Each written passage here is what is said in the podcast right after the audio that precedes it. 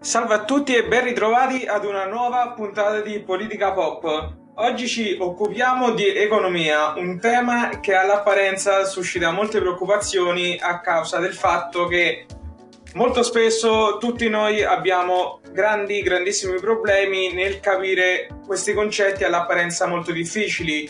Temi che comunque sono importanti da analizzare al giorno d'oggi anche alla luce di tutta la crisi economica che stiamo vivendo e che è esplosa a seguito dell'emergenza coronavirus. Per facilitare tutto ciò abbiamo un ospite che nonostante l'età molto bassa direi che è ormai un punto di riferimento per tutta la comunità di YouTube. Mi riferisco a Giorgio De Marco che tutti voi conoscete come il fondatore del canale WhatsApp Economy Giorgio, ti do il benvenuto su Politica Pop. Ciao, ciao, ciao Alessio, grazie per avermi invitato. Allora, te ormai su YouTube, come ho detto, hai raggiunto, hai raggiunto una base enorme di iscritti al canale. Se non mi sbaglio, sei gira intorno ai 40.000. Sì, 44.000 ormai. Ok, qual è il segreto per analizzare i fenomeni economici in maniera anche abbastanza semplice? E cercare di renderli semplici ma non banalizzarli, cercando di far capire a, alle persone che in realtà uh, dietro dei concetti spiegati appunto in maniera uh, masticabile c'è dietro tutta una serie di approfondimenti che in teoria ogni spettatore che guarda il video dovrebbe fare in maniera autonoma andando a, a, a guardare la bibliografia che c'è sotto ogni mio video. Questo non succede tutte le volte purtroppo. Eh, però sì, cercare di renderla accessibile, familiare, eh, se vogliamo anche in un certo senso amichevole e anche se non mi piace molto come termine pop, ma non troppo, insomma, perché poi mm, il rischio è sempre quello di banalizzarla o creare veramente una, una macchietta della, della materia che in realtà è estremamente affascinante, almeno a mio modo di vedere, ed estremamente complessa. Poi anche difficile cioè anche giusto rendere merito alla materia quindi far, far capire che comunque si ha a che fare con un tante sfaccettature di una materia e dare il giusto merito, insomma. Sì, assolutamente. Credo che eh, spesso eh, più che altro si sbaglia anche l'accezione del termine pop, perché pop viene utilizzato in una maniera molto negativa e io col nome del mio podcast ho cercato proprio di rivalutare l'uso di questa parola cercando di far sì che i temi affrontati, quali ad esempio la politica, l'economia o la storia, che all'apparenza sono molto difficili e che pertanto risultano essere oggetto anche di un molto poco interesse da parte della gran parte della popolazione, però il far sì che uno ne parli in maniera accessibile senza comunque, come detto te, snaturarne l'importanza che questi hanno è fondamentale. Certo. Inizierei subito eh, facendoti una breve domanda molto generale. Tutti noi abbiamo benissimo sotto gli occhi gli effetti della grave crisi economica generata dal coronavirus in Italia, nell'Unione Europea e non solo, direi anche in tutto il globo, perché chi più chi meno tutti i continenti sono stati colpiti. Ecco, a livello di numeri, cosa ci puoi dire a riguardo di questa crisi? Bah, eh, innanzitutto direi che la crisi non è terminata, quindi di numeri ufficiali al momento ancora non ne abbiamo, eh, soprattutto guardando la seconda ondata che, che, stiamo vivendo e che grazie a Dio man mano si sta, di, eh, sta diminuendo, anche se magari ne avremo una terza se non arriva in tempo il vaccino. Quindi possiamo parlare dell'andamento della, della metà dell'anno, quindi da, da marzo fino a settembre, dati ultimi ormai in cui stanno uscendo gli ultimi dati economici riguardo appunto questi due trimestri di mezzo, quindi il secondo e il terzo. Il secondo è stato disastroso, eh, non, non, c'è neanche bisogno di, di specificarlo. Uh, addirittura uh, ad esempio il numero di occupati in Italia è passato dall'inizio del 2020 all'incirca 23 milioni e 300 mila persone al lavoro uh, all'inizio del, alla fine del secondo trimestre siamo arrivati a 22,8 milioni di persone al lavoro, quindi abbiamo perso più di un milione di persone di posti di lavoro. In particolar modo, come spiegavo anche oggi sul mio profilo Instagram, la, le persone più colpite da questa crisi, al contrario delle classiche tri- crisi industriali o finanziarie, eh, le persone più colpite sono i giovani e le, le donne in particolar modo. E questo perché, ah, non è stata una crisi finanziaria, giusto?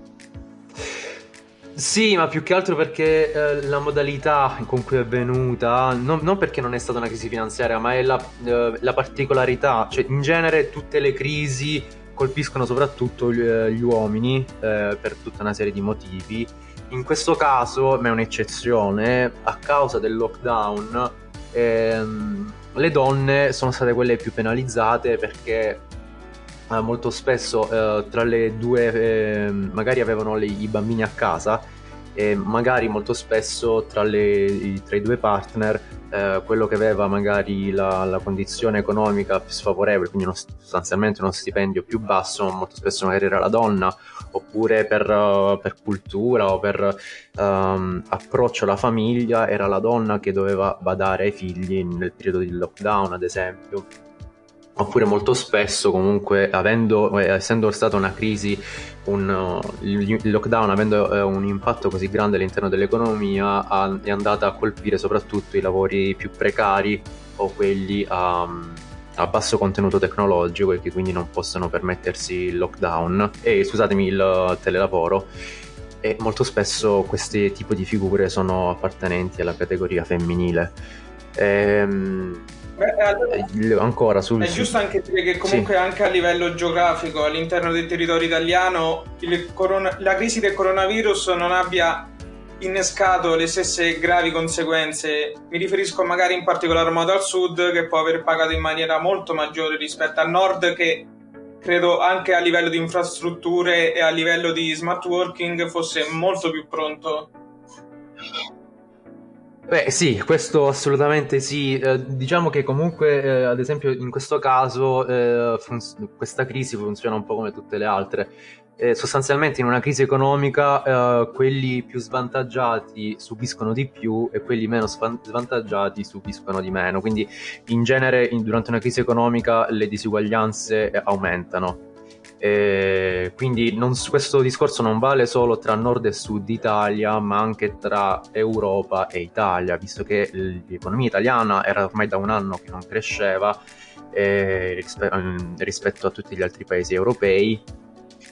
E come giust- hai giustamente detto tu, sicuramente uh, tra nord e sud ci sono stati degli squilibri, mm, si può anche eh, citare ad esempio il, uh, il, lavoro nero che sicuramente è una componente molto più diffusa al sud e questo lavoro nero ovviamente uh, esclude dal supporto dello Stato a livello economico, no? perché eh, se tu ti dichiari non lavoratore non hai in possesso la partita IVA ad esempio come ultimamente la cronaca ci sta suggerendo non puoi, far, um, non puoi accedere ai ristori che ad esempio il governo attualmente sta erogando alle partite IVA, ai ristoranti, eccetera, eccetera.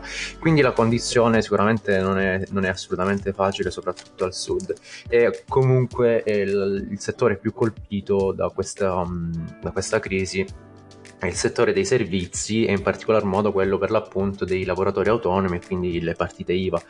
Quindi invece ad esempio le grandi aziende che comunque hanno una condizione finanziaria molto più solida hanno avuto un impatto sicuramente ecco. minore. Quindi sì, le disuguaglianze economiche in futuro ci, ci, sarà da parlarne per tanto tempo perché questa crisi ha dato una bella botta. Tra l'altro te, te, hai centrato un, un punto molto interessante quando sei andato ad analizzare le grandi aziende adesso e mi ricordo che te qualche settimana fa avevi fatto proprio un video a riguardo, ovvero mi riferisco al fatto che tu hai parlato di come le crisi in realtà non vadano a colpire tutti i settori, ma che ci siano alcune aziende, penso ad esempio il primo che mi viene in mente Amazon, che invece da situazioni di crisi si arricchiscono. Questo è molto interessante. Sì, Adesso uh... non se ne parla. Invece mi ricordo che te avevi fatto proprio un video a riguardo di chi si era arricchito e del come. Sì, sì, sì, uh, sì, ovviamente eh, ogni crisi ha i propri, um, i propri sconfitti i propri vincitori. In questo caso sicuramente ci sono, come hai detto tu, Amazon o la stessa Netflix, Zoom, eh, no? uh, che ha avuto un, un boom in borsa o ad esempio, non lo so, banalmente le società, le imprese che fanno disinfestazione sicuramente sono dei settori che hanno avuto dei benefici uh, per, ah, grazie a questa crisi economica che comunque sicuramente non colpisce tutti, come ho, ho detto prima, quelli, il settore più colpito ad esempio è quello dei servizi, mentre altri settori eh, non sono colpiti, infatti addirittura qualche settimana fa si parlava della um, pandemic economy, eh, economy scusate, e, e, per il fatto che quando è uscita la notizia del vaccino, tutte queste aziende che squazzavano con la pandemia, eh, con l'uscita della notizia del vaccino hanno perso molta, molto valore di borsa in livello di quotazione proprio perché un, un, uh, un'ipotesi di un vaccino crea uno scenario che comunque svantaggia ehm, il loro business. Perché ad esempio se ci sarà il vaccino e la gente potrà uscire di casa sarà molto meno tempo davanti a Netflix a guardare la serie tv la loro serie tv preferita. Eh, quindi sì eh, ci sono determinate aziende più o meno piccole. Di nuovo basta ad esempio pensare al, no, all'impresa dei, all'impresa dei mm, eh, sanitarie o comunque quelle per sanificare gli ambienti che ad esempio sicuramente hanno avuto dei grandi benefici quindi non solo Amazon cosa che è vera ma anche tante altre sì, realtà eh, ad esempio anche la, la, mucchina no? ad esempio giusto per fare un altro esempio penso anche alla nostra che comunque noi che divulghiamo online comunque abbiamo avuto un esatto. aumento del, dell'utenza Esatto, esatto. Ad esempio, gli youtuber, eh, me compreso, lo ammetto, è stato un, un buon periodo. So, so, che è brutto dirlo, però eh, è stato un buon periodo. Me, sicuramente. In fin dei conti, eh, anche comunque giustificarsi per questa cosa lo trovo sbagliato, nel senso che comunque bisogna sempre trasformare qualcosa di negativo in un fattore positivo altrimenti eh, potre- cadremmo tutti in depressione, non ci sarebbe alcun motivo di continuare. Invece, provare a fare un, un, progetto positivo, come hai fatto te e tantissimi altri durante questo periodo, secondo me è un buon motivo per spingere anche a ripartire e per sfruttare una situazione negativa anche per ampliare il proprio campo. Certo. Sì. Nel frattempo, non so se si sì, sente sì. il clacson e il Torino che si fa sentire ogni sera. Eh, quindi mi, mi, mi compagnia durante questa registrazione. Allora, sì. l'Europa sappiamo che spesso l'Unione Europea viene visto o come il grande salvatore o come eh, l'origine di tutti i mali. Spesso eh, la verità, come sempre, nel mezzo. A riguardo delle risposte europee che in questo mese hanno provocato il primo mondo, cosa ci vuoi dire? Uh, allora, cosa, uh, uh, cosa, ci, cosa, vi voglio dire? Vi voglio dire che mh, mm, l'Europa è, è, un, è, un, è, un, animale strano, nel senso che fa eh, passi avanti nel suo progetto quando ci sono momenti di crisi. Uh, ad esempio, è lo stesso, lo stesso concetto si poteva dire anche nel 2008 e nel 2011 come abbiamo visto in questi mesi, eh, a causa del coronavirus, eh, il coronavirus ha richiesto delle risposte importanti a livello economico e l'Europa ha risposto in qualche modo è più o meno discutibile, però si può eh, essere abbastanza d'accordo sul fatto che eh, si siano fatti dei passi avanti riguardo all'integrazione europea. Poi qualcuno può essere più o meno contento, ad esempio c'è chi potrebbe dire che la Banca Centrale Europea poteva fare ancora di più, chi può dire che poteva fare di meno, o eccetera, eccetera, eccetera. Però il punto fondamentale è che molto spesso si, si perde il concetto che l'Unione Europea è fatta da 27 stati eh, ognuno con, propri, con, i propri interessi discordanti le proprie economie eh, opposte a volte, a volte molto simili, e i propri eh, politici, i propri leader eh, che tirano i, l'acqua sì, al proprio Anche perché secondo me forse il problema dell'Unione Europea è alla base, è quello proprio che hai detto te e che comunque era affrontato già da prima da autori come Rousseau, ovvero il fatto che eh, organi di potere così vasti e che hanno eh, così tanti centri di potere necessariamente finiscono per eh, diventare molto sterili ed essere anche molto lontani da, dai cittadini, di modo che anche il, eh, qualsiasi cittadino non li veda come un punto di riferimento se non in situazioni negative, come in questo caso, e quindi anche le risposte positive spesso vengono messe in secondo piano rispetto ai grandi progressi che invece magari ha fatto l'Unione Europea in tantissimi campi. Certo, però eh, mm, anche qui eh, molto spesso eh, ci si dimentica che questa struttura dell'Unione Europea sì, sì, assolutamente stessi, una giustificazione. Sono stati gli, sono stati gli sì, sono stati gli stati stessi che non hanno voluto concedere all'Europa determinati poteri, sono stati gli stati stessi a uh, non creare un'istituzione eh, molto più potente, con molti più poteri, uh, uh, al di sopra di, delle nazioni stesse, ad, ad, esempio il Parlamento europeo. Il Parlamento europeo non è un vero e proprio Parlamento perché non ha potere legislativo fondamentalmente, no? E, ehm, cosa che ad esempio potrebbe avere la esatto. Commissione europea. Ci sono tutta una serie di strutture all'interno dell'Unione Europea, basti pensare agli stessi eh, i documenti che fondano l'Unione Europea non li, non li, chiamiamo Costituzione, li parliamo trattati, no? li, li, li, richiamiamo. Sono tutte, tutta una serie di, Piccole, uh, di, nomi, di costruzioni, di strutture che, hanno, che sono state eh, regolate dagli stati stessi che hanno deciso che l'Unione Europea doveva essere qualcosa non di superiore e di uh, integrante tra gli stati, ma qualcosa di molto spesso che affianca lo Stato.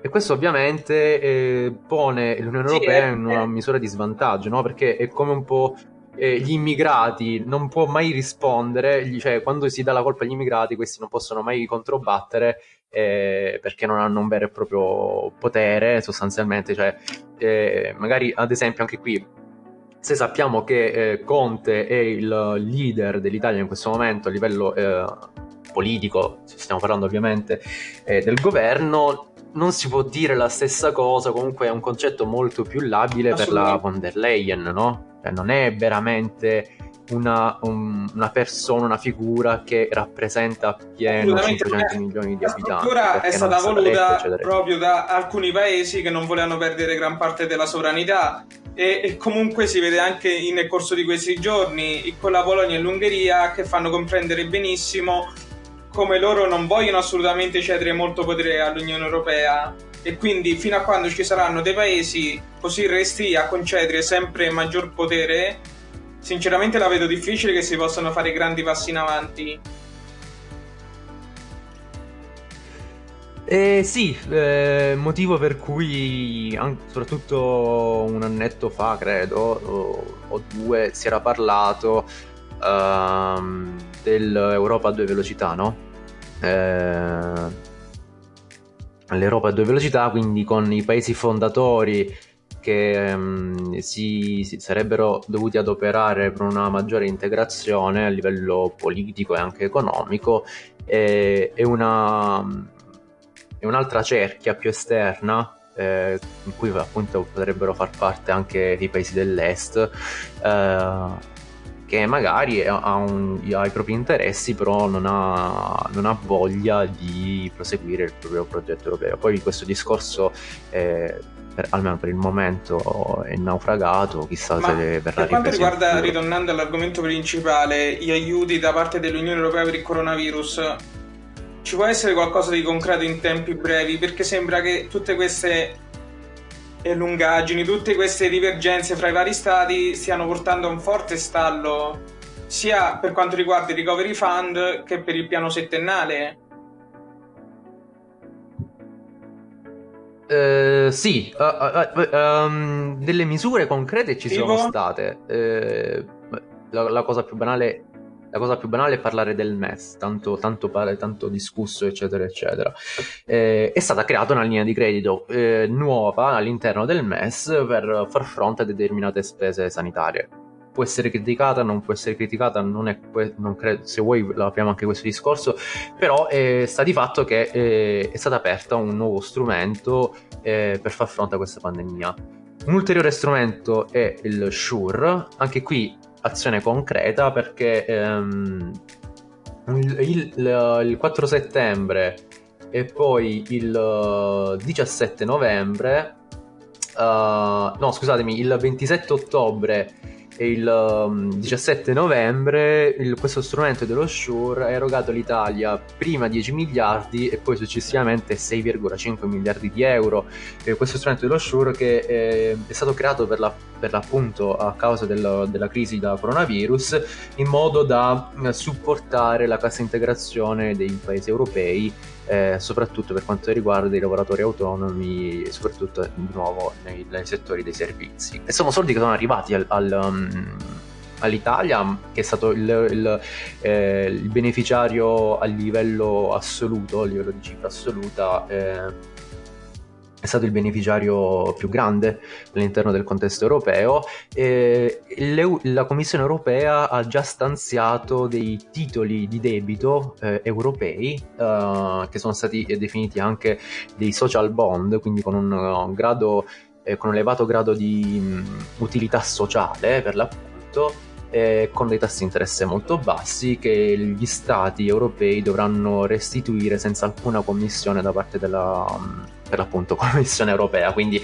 il, al costo in, in cu, a cui la Commissione europea si è indebitata, eh, quello devono, dovranno okay. ripagare gli stessi stati. Per non parlare anche della, della BEI, la, la banca per gli investimenti europea, eh, che anche lì ha, ha, aperto delle linee di credito per supportare le imprese in difficoltà. Per ultimo, eh, sì, se vuoi approfondiamo questo argomento, il Next Generation EU. No, hai, dico hai campo libero, quindi Dimmi. più informazioni ci dai meglio. Sì, Next Generation EU che effettivamente sta, uh, sta incontrando uh, alcune difficoltà, un po' giustamente, un po' no, perché comunque è un progetto abbastanza ambizioso eh, ed è anche il progetto più grande a livello economico che tra tutti questi che ho citato. Uh, perché stiamo parlando di 750 miliardi eh, di euro che dovranno essere spesi da qui al 2024 quindi sicuramente una cifra non banale e di cui l'Italia potrebbe eh, usufruire ancora le cifre non sono certe però potrebbe usufruire all'incirca eh, di 200 miliardi di euro. è un po' a fondo perduto e un po' di anche qui sarebbe il beneficiario maggiore? Come? Uh, sì, credo, credo, proprio di sì, sarebbe il beneficiario maggiore, addirittura l'Italia che nel budget europeo è un, si dice tecnicamente, un contributore netto, quindi dà più, più soldi rispetto a quelli che ne riceve, grazie al Next Generation EU nei prossimi sette anni eh, diventerà un un beneficiario netto, quindi riceverà più soldi rispetto a quelli che dovrà dare per uh, formare il famoso budget e europeo invece il recovery fund anni. Eh, il Recovery Fund, eh, diciamo che all'inizio il Next Generation EU era stato chiamato Recovery Fund, uh, poi in realtà si è cambiato dicitura perché perché anche per un po' di slogan, un po' di comunicazione, eh, anche perché era giusto anche chiamarlo Next Generation EU, perché all'interno di questo programma ci sono eh, delle, mh, degli obiettivi politici che, eh, di lungo respiro che appunto mirano verso una crescita futura eh, dell'economia, quindi eh, sarebbe anche giusto. Diciamo che soprattutto questa cosa secondo me l'ha spinta molto la von der Leyen eh, diciamo che il nome, il nome, Recovery Fund era qualcosa di molto circoscritto alla crisi, eh, cosa che in realtà se poi andiamo a, ad analizzare Next Generation EU eh, ha un, un, respiro molto più ampio che si protrae, protrae nel tempo con, con dei, degli obiettivi politici ed economici molto ambiziosi, tra cui la, la green economy, la trasformazione digitale, la, la formazione e gli, e esatto. gli investimenti sull'istruzione.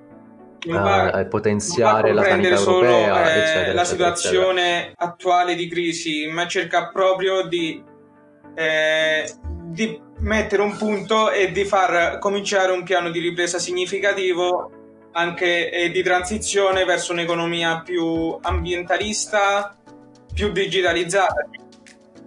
Esatto. Più sostenibile. Sì, sì, sì, sì, diciamo sì, per l'appunto ha un respiro molto più ampio e, e quindi per questo si è voluto cambiare cambiare nome da Recovery Fund a Next Generation EU, eh, che comunque ha comunque in sé il, l'impostazione di uh, cercare di aiutare l'economia in crisi e infatti anche se i soldi arriveranno da aprile in poi eh, comunque potranno essere, potranno essere, potrà essere messo a budget tutte le spese che sono state, ehm, sub- che sono, che sono state subite in da febbraio caso. 2020 in poi quindi ad esempio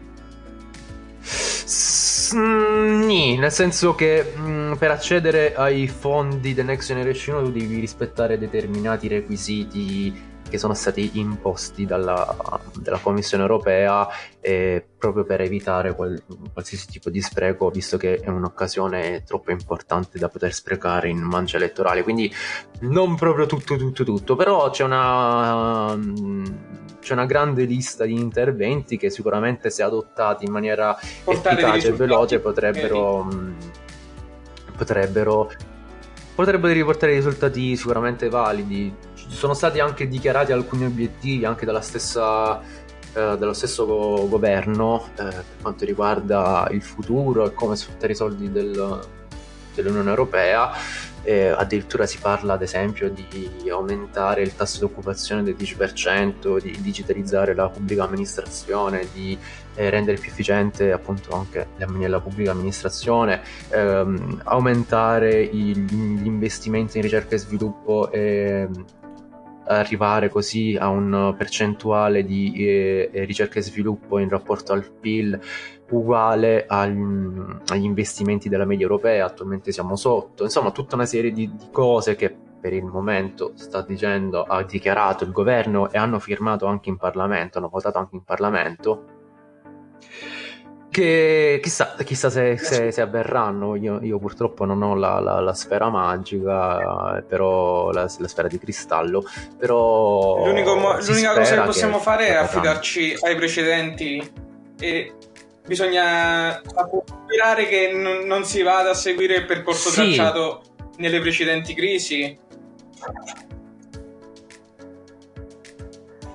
Sì, lo, lo, lo mh mm, l'ho spiegato anche in un, in un video di, di, qualche giorno fa, il, il, rischio è quello, cioè il futuro non sappiamo quello che accadrà, possiamo vedere quello che è successo in passato e quello che è successo in passato è che ogni promessa all'interno della, della NADEF o del, o del DEF, quindi documento di economia e finanza e nota d'aggiornamento al documento di economia e finanza, eh, tutte le previsioni eh, nei confronti del futuro, che erano tutte belle rose e speranzose, poi la, alla realtà dei fatti sono state disattese. Quindi il, diciamo che eh, c'è tanta speranza, e però se bisogna essere realisti eh, ecco. c'è molto... Ultima domanda per chiudere insomma, perché il tempo è tiranno e nonostante sia stata una chiacchierata interessante vedo già che stiamo andando abbastanza per le lunghe. Una domanda, rispondimi in un minuto, due minuti massimo. Questa è, è molto più personale, quindi Vai, voglio che rispondi più come Giorgio, eh, persona italiana interessata comunque agli sviluppi, più che da mero economista Secondo te l'Italia può reggere a questa crisi? Oltre anche la banale speranza, l'Italia, eh, anche in vista degli aiuti, può reggere oppure secondo te gli aiuti non possono bastare?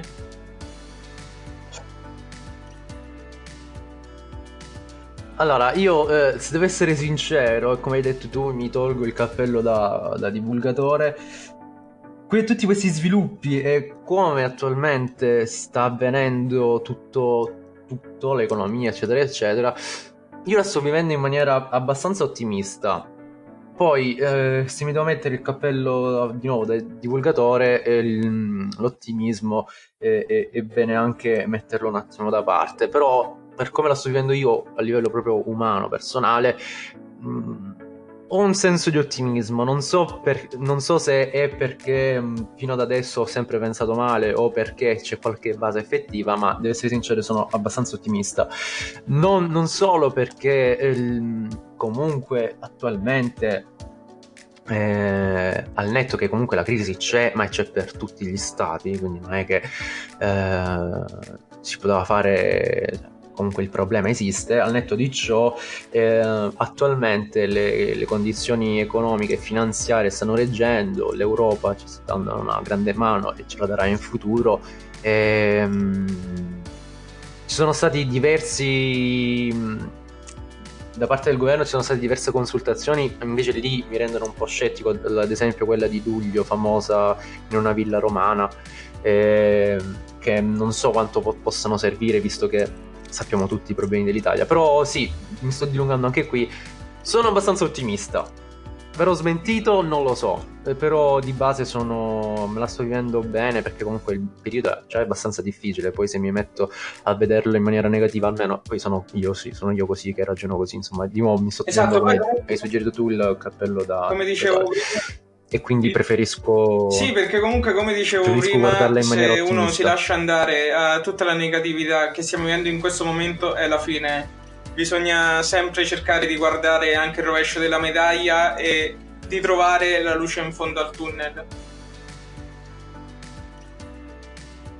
Detto questo, Giorgio, ti ringrazio tantissimo. Esatto. È una mezz'ora che volata via. Io vi ricordo che potete seguire Giorgio Grazie De Marco su tutti i suoi canali, a partire da YouTube, dove lo trovate su WhatsApp Economy, anche su Twitch, dove recentemente è sbarcato e anche lì Sì, ho aperto un pub su Twitch, ne sono molto, molto orgoglioso, anche se eh, devo ancora ingranare. Eh, Twitch.tv slash JustPub, ci beviamo una E ci dai tutti i tuoi aggiornamenti e- sul naso, dato che comunque sappiamo che hai affrontato un periodo abbastanza duro da quel punto di vista. Ormai- Sì, sì, sì, sì, sì, però Anche perché ho visto che già solo peggio questa registrazione oggi hai registrato un altro video, quindi eh, ci stai dando giù comunque. Eh sì, purtroppo è così, bisogna darsi da fare, il periodo di pausa è finito, quindi eh, purtroppo mm, con un Giorgio po' ti di fastidio, un ringrazio, po' di ti auguro una buona serata. avanti. Auguro buona serata anche agli ascoltatori e Grazie vi do a appuntamento alla prossima puntata Grazie di mille. Politica Pop. Auguro buona serata anche agli ascoltatori e vi do appuntamento alla prossima